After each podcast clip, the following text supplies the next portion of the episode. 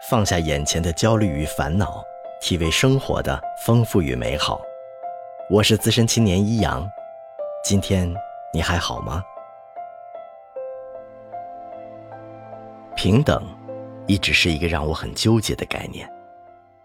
纠结是因为目前还没有想明白何为平等，更不要说对如何达到平等有任何独立的见解了。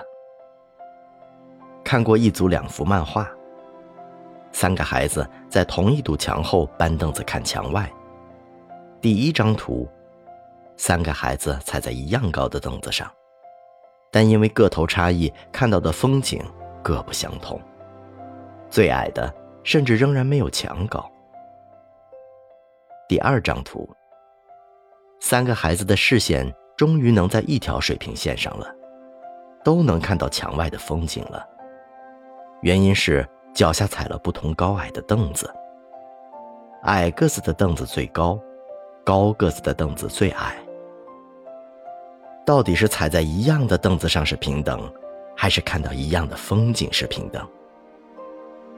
所以你看，平等明明是个好词儿，却像搅屎棍一般，总把同样追求乌托邦般理想国的人们区分为不同的观念群体，或者说的更透一些。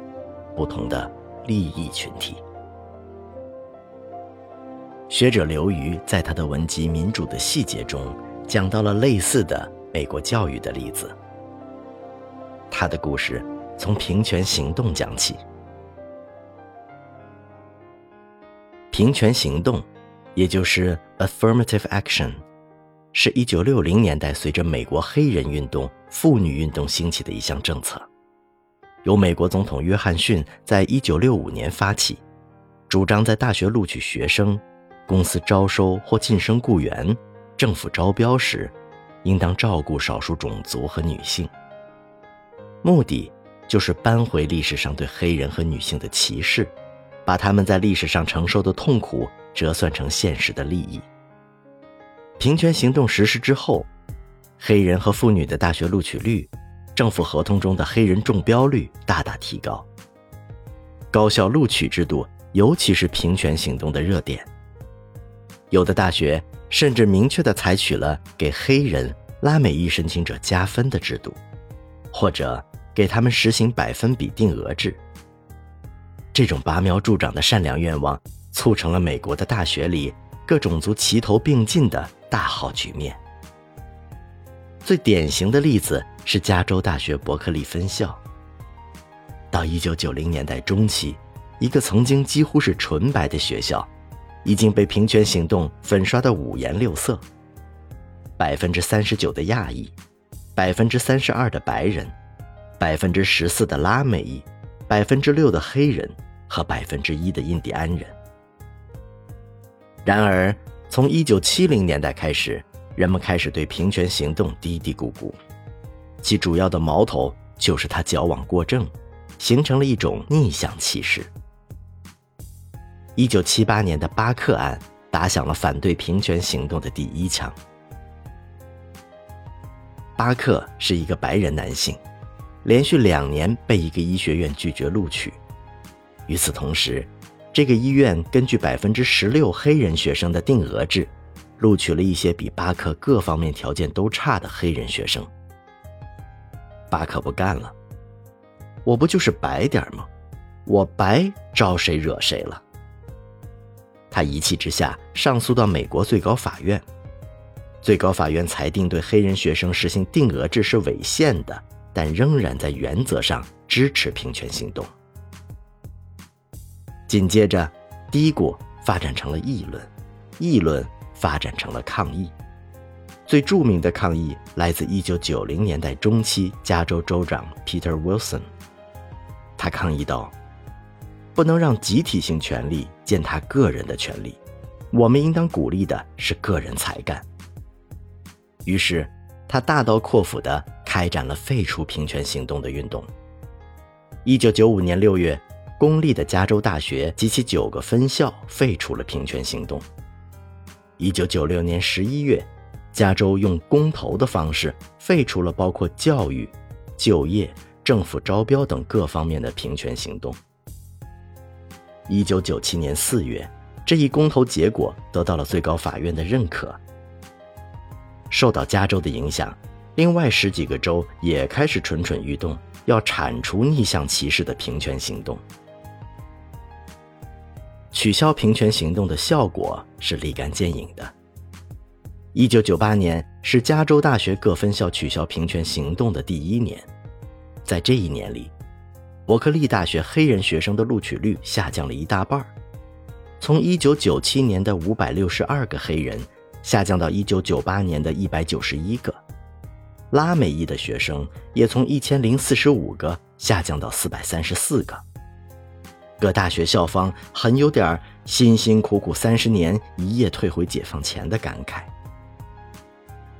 二零零三年，平权行动再次成为热点问题，因为这一年最高法院遭遇了一个新的巴克案，也就是密歇根大学的平权案。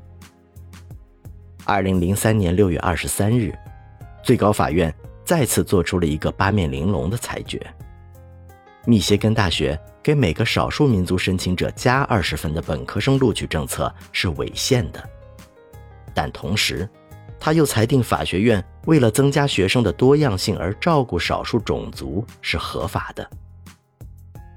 这与其1978年对巴克案的裁定是一样的，也就是原则上支持平权行动，但反对用定量的方式来固定这种平权行动。平权行动争论的核心，正如众多社会问题的核心，是一个程序性正义和补偿性正义的矛盾。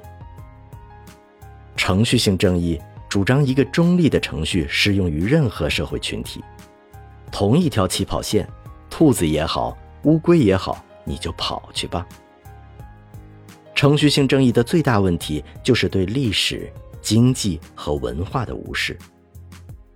一个经历了二百四十五年奴隶制、一百年法定歧视和仅仅三十年政治平等的种族，必须和一个几百年来在高歌雄进、征服全球的种族放在同一条起跑线上。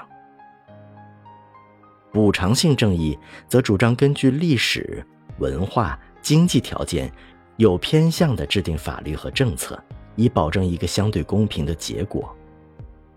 但补偿性正义面对一个不可避免的操作性问题：由谁、如何、是否可能来计算鉴定一个人的历史、文化和经济遭遇？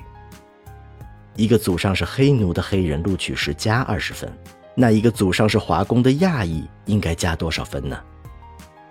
一个祖上四代是贫农的人和一个祖上两代是贫农的人分值又有什么不同？一个穷白人和一个富黑人，谁更应该加分？这种补偿性正义的原则需要一个巨大的国家机器来整理、裁判历史和现实无限的复杂性。而这种裁判权一旦被权力机器劫持，问题就不仅仅是如何抵达正义，还有这架机器震耳欲聋的轰鸣声了。所以说。美国最高法院对平权行动的暧昧是一种无奈，也是一种智慧。他一方面赞同将历史、经济等因素融入政策的考虑当中，否定了纯粹的程序正义；另一方面，对如何具体的补偿历史、经济问题又支支吾吾。毕竟，就算是爱因斯坦，估计也研究不出历史和现实之间、经济地位和政治资本之间的兑换率。承认一个一个的人，也承认一群一群的人；承认你皎洁的身手，也承认他人肩上历史的十字架。因为在无知之幕的背后，你可能是一只兔子，也可能是一只乌龟。那么，你觉得程序性正义和补偿性正义哪个才能带来平等的结果？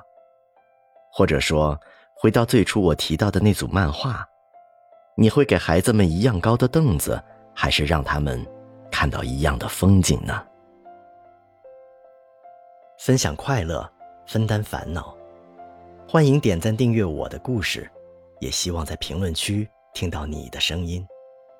我是资深青年一阳，愿你一切安好。